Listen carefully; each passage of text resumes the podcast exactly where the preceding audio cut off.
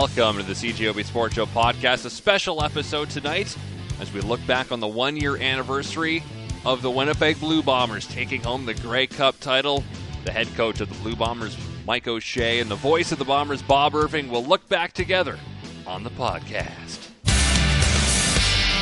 And what a party it was one year ago, the Winnipeg Blue Bombers capturing their first Grey Cup since 1990 with a 33 12 win over the Hamilton Tiger Cats. And joining me tonight to reminisce about that day and what it meant and all that good stuff is the voice of the Winnipeg Blue Bombers, Bob Irving. Bob, how are you tonight? I'm fine. I watched the game again this afternoon, Christian. Uh, it's about the sixth time I think I've watched it, and uh, I hadn't watched it for a couple of months, and it it was fun to watch, to watch again. I haven't got tired of it yet. And we're also joined by the head coach of the Winnipeg Blue Bombers, Mike O'Shea. Mike, have you watched it a number of times too, or has Bob watched it more than you? I think Bob's watched it more than me, but I did happen to uh, take a gander at it. Uh, I guess it was yesterday with um, uh, off our website where it was narrated or, or commentated on by the players, or the players sort of sat there uh, Brandon Alexander and and Andrew Harris and then Jake Thomas and Patty Neufeld sort of just talked in the background when the game was going on. So it was pretty fun to listen to them talk about it. Absolutely, I, I checked that out too. Uh, about midway through the third quarter. Uh, I should have finished it today, but I'm bad at time management. That's not the point. The point is, it was very entertaining. And for those who haven't checked it out, you can go on the Bombers website or their Facebook page to get the different angle of that game. So, Mike, going into that game, you're the underdogs. You don't look at the point spread though, right? You're going in there thinking, I know well, we haven't beat Hamilton all year, but we've got we've got them we've got the game plan to win the Grey Cup. I, I'll say it again. I'm sure I said it before. I, the term underdogs is not something we even talk about, and I would not even had that thought uh, going in. Um, would not have looked at point spreads, would not have looked at who's favor, who's favor, would not have looked at um, what all the prognosticators were saying. Um, it, it's just so foreign to me to go into a game, um, even a, go into the week thinking along those lines. Um, and the fact, honestly, when you mention it now, it's interesting because it makes me think hard. And I can't even recall that entire week thinking that Hamilton beat us twice. Um, I mean, it's it's evident, it's there, it's on the web, it's you know, or, but that that would that thought would not even cross my mind. Hamilton beating us twice because it, it was so. It's uh, one game, do or die playoff format in you know where anything can happen. Bob, be honest. What were, what was your thought heading into the game? Well, I, have said this a million times, Christian, that the the people who were covering the game, the media, and uh, the former players who work in the media, who were in Calgary, virtually all of them thought that Hamilton would win and picked Hamilton to win based on their 15 and 3 record and the fact that they had beaten the Bombers twice in the regular season. That's kind of what you base your prognostications on. But those of us, and I was had a front row seat, who had watched the Bombers come together when Zach Collaros played that final home regular season game, and then they beat a 12 and 6 Calgary team in Calgary and a 13 and 5 Saskatchewan team in Regina. Uh, you couldn't help but feel that they had a very good chance to win the game, even though they hadn't played very well against Hamilton during the regular season. I also sensed that the Ticats were maybe a little bit cocky and full of themselves. And they had a young quarterback named Dane Evans who had had a terrific year, but who had not, you know, built up the experience and the resume that somebody named Zach Collaros had built up, the moxie, the just the whole experience factor. And so all of those things left me feeling that, hey, you know, I've watched this team, I've been around it, I know the resolve that they have, how they've come together through these playoff games uh, I I thought they had a real good shot. I really did. You know, and I'll say this, and I get Mike to weigh in, although he he t- tends to downplay these statistics and things like that. But the Bombers beat Saskatchewan, Calgary, and Hamilton. They outscored them 88 to 39 in that three-game playoff span. 88 to 39, Mike. Uh, those are th- three of the best teams. Well, they all had better records than you did at 11 and 7, and you beat them 88 to 39. I would hazard to say that that has never been done in Canadian football history. That kind of a run, and to beat teams that good to win a championship. And I don't know if you've given that much thought, Mike, but uh, it's pretty remarkable. Uh, I haven't given it much thought. I mean, there there are there are reasons why it, it happened that way. You look at the the takeaway giveaway margin. We didn't really give up a uh, give up the football in those three games. Um, you know, we had excellent time of possession in the games, and you know, we do have a good football team. So, um, I guess that equates to that that score differential, really. So the other Mike, thing I, I was going to ask, ahead, Mike, yeah, Christian, if it's okay. Um, I know Mike and I have talked about this many times, and I'd say to him, "Well, you know, have you practiced well this week? Do you feel good about the game? And uh, you know, are you going to play like you practiced?" And Mike has often said to me that, you know, he's seen teams practice well during the week and then not play so well, and vice versa. But Mike, uh, the Friday of Grey Cup week in particular, um, is it not true that your players you could you sense that your players were really, really focused and lasered in on the game. Yeah, not just that. I think you know they were um, they were on the verge of of, of working too hard that day, and it sounds silly to say that, but they were uh, they were flying around. And once again, I, I I do believe that the weather played a, a part in that.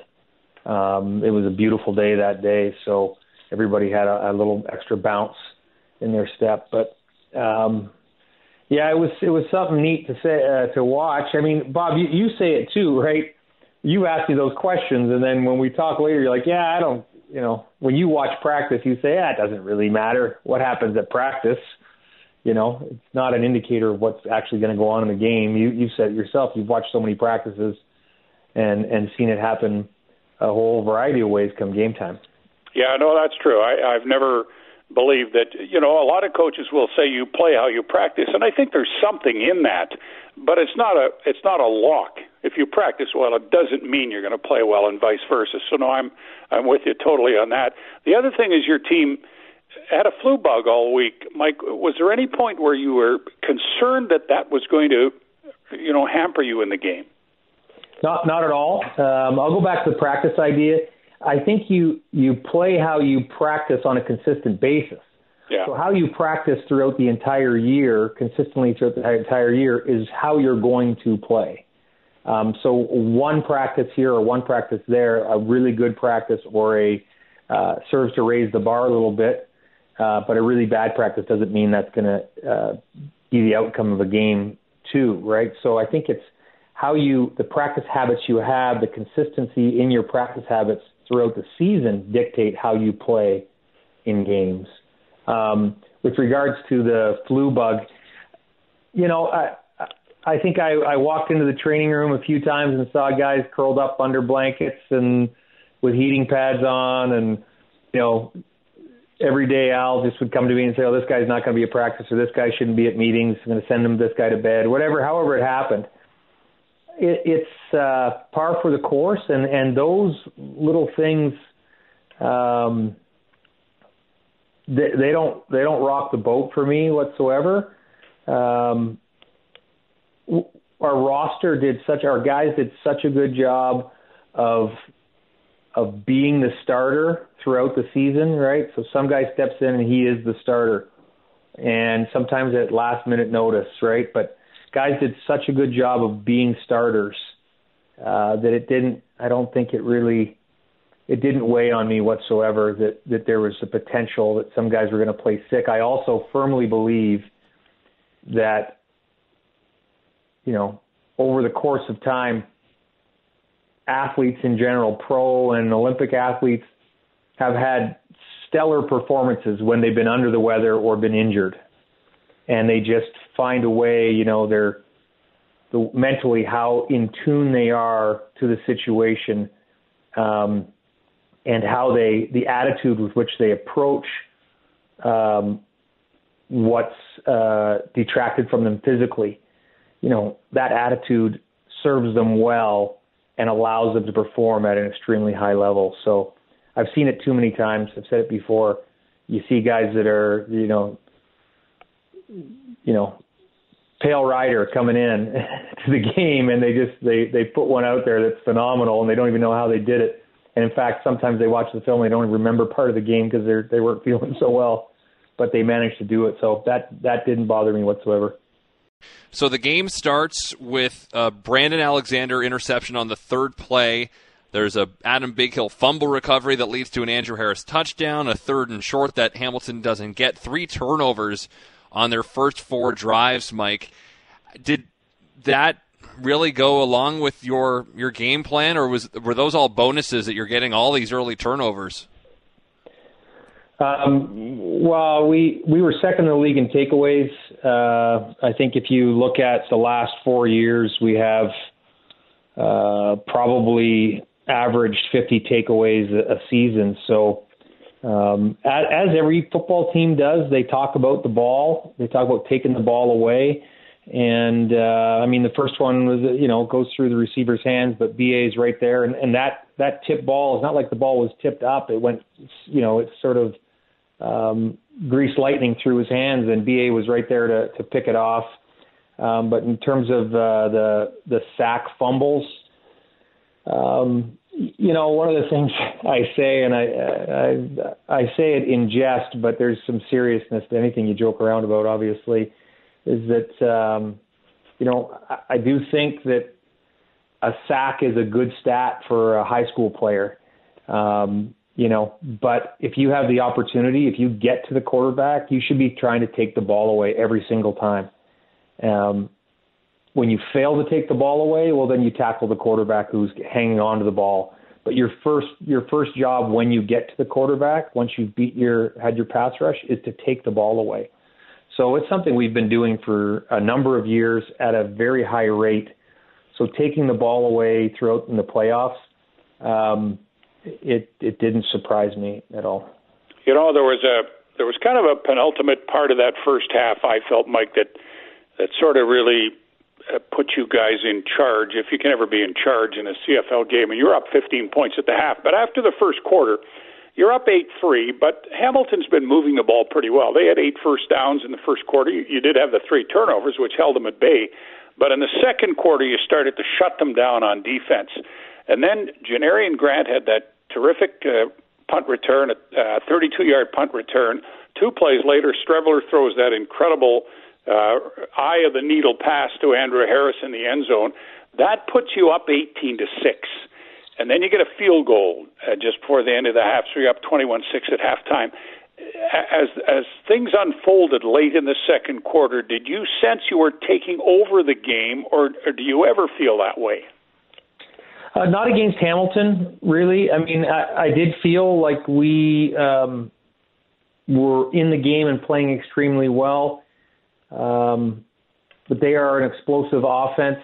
I mean, the the Mike Jones on Mike Jones play, the deep ball that he knocks out of his hands is is uh, that that's a, a game changer there too. I mean, all the takeaways are uh, obviously also, but um, you know, one of the things that I I did think was, you know, we we weren't up enough to feel that comfort level uh, maybe you never are, but we weren't up enough given the number of times we'd taken the ball away.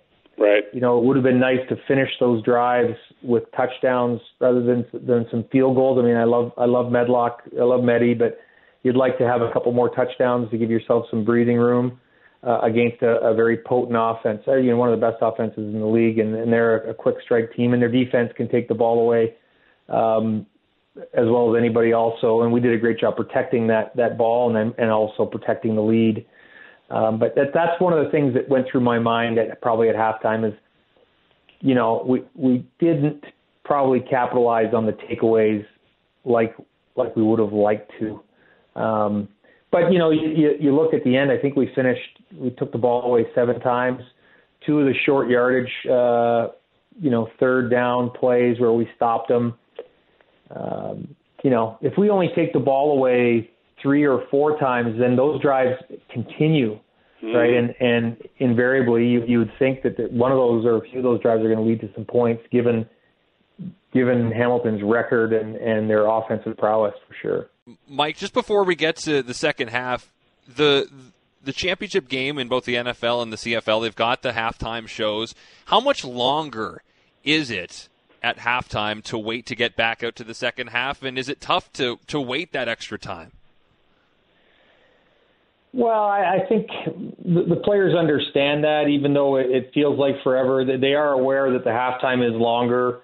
Um, I think it's in the neighborhood of about 18 minutes longer. I think a normal halftime is 12 or 14, 16 minutes, and the the the Grey Cup halftime probably was closer to 30, maybe a bit more.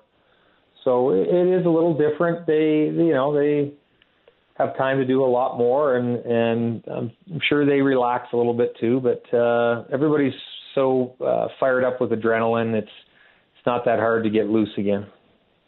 And I want to tell Mike a little story about that halftime show. Uh, Keith Urban, and I was looking forward to his performance because he's really good. And one of his big hits that uh, anybody who's a fan of his knows is called Blue Ain't Your Color. And as the halftime show comes on, I'm thinking, ooh, you know, if he sings Blue Ain't Your Color, that's not going to be a good omen for the Blue Bombers. And sure enough, the last song he sang was Blue Ain't Your Color. And I'm thinking, oh, no, that can't be good. Uh, but of course, it did turn out good. Not that I'm superstitious, Mike, but uh, it just seemed like if the Bombers were going to win the Grey Cup, Keith Urban should not be saying "Blue ain't your color" today. It's okay. I had the I, I had the anti-omen antidote.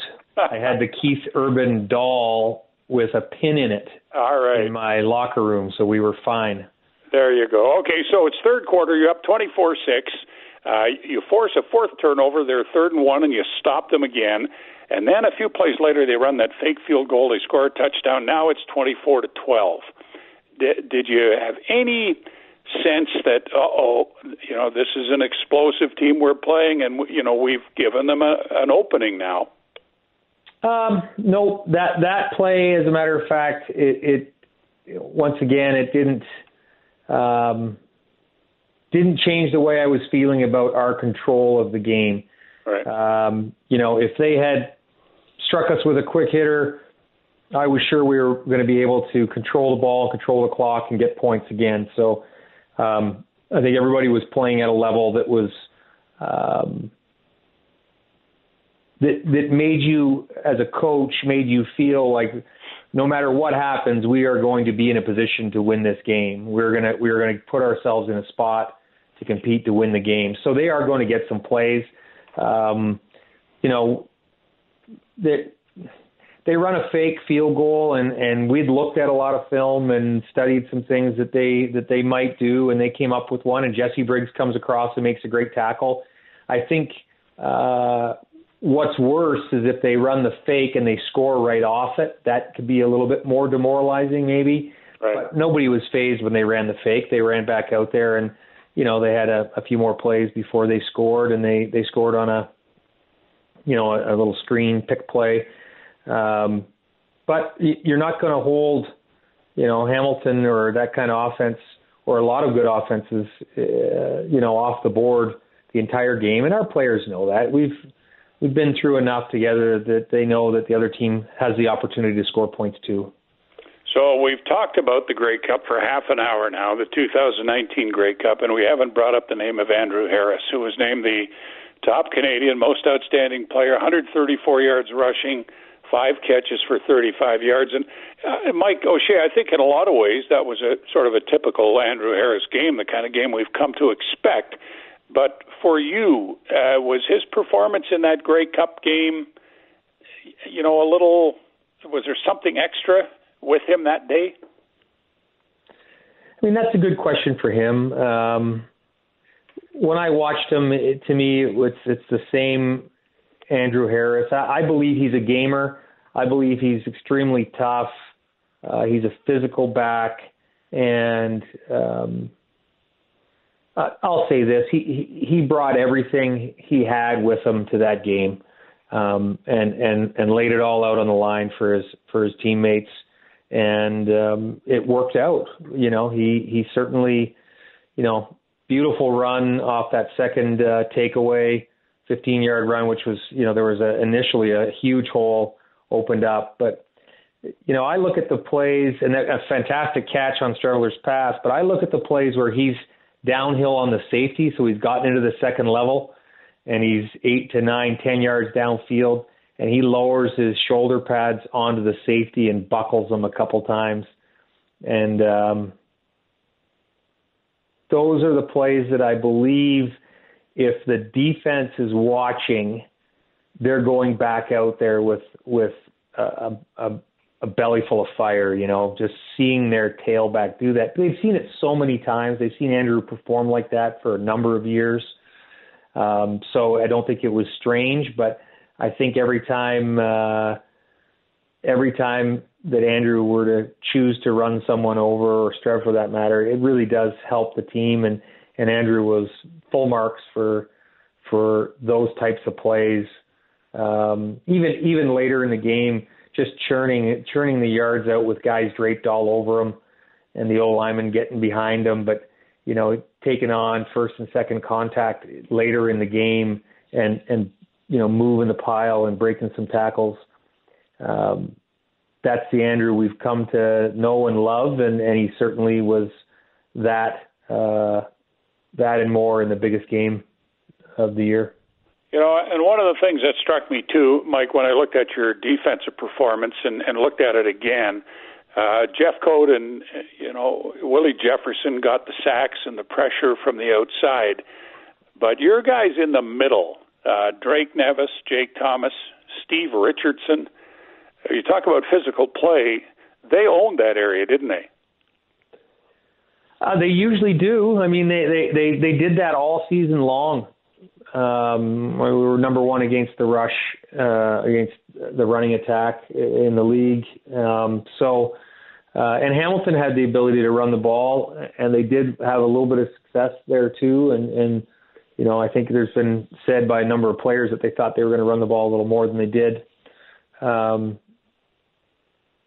so, uh, yeah, our whole front, I thought, uh, played a great game. I've said it a number of times the line of scrimmage uh, on both sides of, of our ball, uh, the defensive front and their on our offensive line, um, just showed up and, and, and played a wonderful game and, and played the style of football that you need to play in the playoffs in cold weather in November. Uh, they they got after it and they were they were extremely tough and extremely physical, um, and it was awesome to watch. Hey, and Christian, you, you jump back in here right away because I know you've got some questions for Mike, but I just wanted to say one other thing about rewatching the game, uh, the television uh, replay. The thing that really struck me again, and I'd kind of forgotten about it, was the crowd shots they had, and there were so many uh, people wearing blue and gold and the joy that they were experiencing. Some of them were crying at different points in the game, Mike, when I think when Harris caught that touchdown pass from Streveler, and there were other points in the game where they had the, all these crowd shots, and TV likes to do that, get the crowd shots, and they're great. And it was always the whole area that they shot, wherever it was in the crowd, was mostly blue and gold, or people cheering for the Bombers, and the joy that they were experiencing through that game, as I say, some of them in tears. Boy, that really struck me. Yeah, it was something to see. I, I, I mean, I've talked to a number of people that said they were they they couldn't help themselves but tearing up during the game, which was phenomenal. And I mean, that whole stretch of time afterwards, people were still people I were talking to were still crying about it, just overjoyed, you know. Yeah. So, Mike, another thing about rewatching the game, and if you look at the slow mo footage, it seemed like you knew the Gatorade shower was coming and you were not stunned by it. You, you knew it was on its way. Is that true? You were ready for the impact? Well, I don't think uh, Jake Thomas, you know, has spent a lot of time doing footwork and ballet. You know, he's not very light on his feet. so I happened to be talking to somebody on the sidelines walking that way, and I saw two guys coming. I saw Biggie and Jake, I guess, with the Gator, and I told them, "Ah, we're not done yet. Let's go." And then, if you really listen to that exchange, if you really listen in closely, you'll hear a pretty funny exchange, uh, a quick one, but a funny exchange in there. And so when I turned around, I thought, oh, it's going to happen at some point. Uh, but I thought they would have listened to me and waited a little longer, but no. That's hey, and uh, uh, Christian, I, just one other thing. Yeah. I know Zach Collaros, again, a guy we haven't talked much about in this uh, in this particular discussion with Mike, but you know, when players come in, new players come in, sometimes they don't don't always fit in seamlessly, especially a quarterback. But uh, Mike, talk a little bit about how seamlessly Zach Collaros just fit into not just your offensive system, but the makeup of the team. Yeah, I, I believe um, you know from from my time with him in Toronto, and I know it was short, uh, uh, relatively and I don't coach him really. So, but I, I knew the type of guy he was, and I knew he had the ability to uh, fit in extremely well. He's that type of guy. He's uh, his teammates, you know, generally love him, and he's and he's there for the right reasons. He's there for his teammates. He plays the game the right way for the right reasons. So I, I really believed that, that that would be the least of our concerns is him coming in and fitting in, and um, I think he's a um, a quick study in the room. You know, he he'll figure out exactly uh, where his leadership is needed right away. So he's not going to come in and overstep uh, his bounds on the first day. He's not going to come in and you know make some speech in front of players. He's going to come in and be a great guy and and figure out where his leadership is most needed. And um, I think another thing about Zach, uh, he won't miss an opportunity to lead. So when those opportunities presented themselves to lead, you know, he was patient, um, patiently waiting for them. And when they presented themselves, he, he took those opportunities to lead. And a lot of times with quarterbacks, leadership is about performance, right? Um, so, but him coming in and being such a good dude right off the bat um, just made everybody um, that put that put everybody at ease really because they're wondering what's going on too, right, and how this is going to all work. And I think it worked out well, and and his character and his understanding of team is a big reason for that. With Blue Bombers head coach Mike O'Shea and the voice of the Bombers, Bob Irving, Let's talk about what this win meant to this city, Mike. I know at the uh, the Grey Cup social after the win a few days later, you were there talking with fans for hours and hours and hours, and just the stories you got to hear. I imagine these are this was a a week really after the game that you'll never forget. Uh, never. Um, it was. Uh, you know what I what I realized is how emotionally impactful the win was. I knew it was going to be a good party. I knew people were going to be happy. You're going to be overjoyed, but historically, so many emotions wrapped up. You know, something they've been an emotional uh, outlet. You know that they've been sort of hanging on to for a number of years. Some of the stories you heard just you know, that I heard just blew me away. It was it was a I'll say this. The um the week after, like all those events, they were tiring not from a I didn't get enough sleep type of tiring, but emotionally it was it was awesome. It was also tiring. You know, there's so many stories I heard, you know, and then you hear you know, I can think about one. There was a, a a young woman who had seasons tickets with her grandma for years and years and years and years. You know, front row, I think, across from us, and uh, you know, she waited in line and took her turn to come up and say that, you know, I started coming to games. I think she said when she was seven with her grandma. it's just such a great story, and there's so many of them. Um, I'm just so fortunate that people shared them with me. I mean that the bottom line is it it, it was just so uh, it, it really uh, didn't catch me off guard. I don't know how to describe it, but I just feel so fortunate that all these people took the time to share their personal stories and share their emotion with me too. It was it was awesome. Yeah, and Christian, I knew that there'd be quite a uh, you know an outburst and a release of emotion and a big celebration when the Bombers ended this Grey Cup drought. And then we did that two-hour post-game show after the game, and you and Greg Mackling were on the field interviewing players, and we, Doug and I were taking phone calls. We went on for two hours, and it was amazing. It, it and it sort of reminded me of how deep this football club runs into the the very soul and fiber of this community. Just the you know the the, the heartfelt feelings from the fans. You know, they went to Portage and Main. They called our show from all over the world. We got calls from around the globe.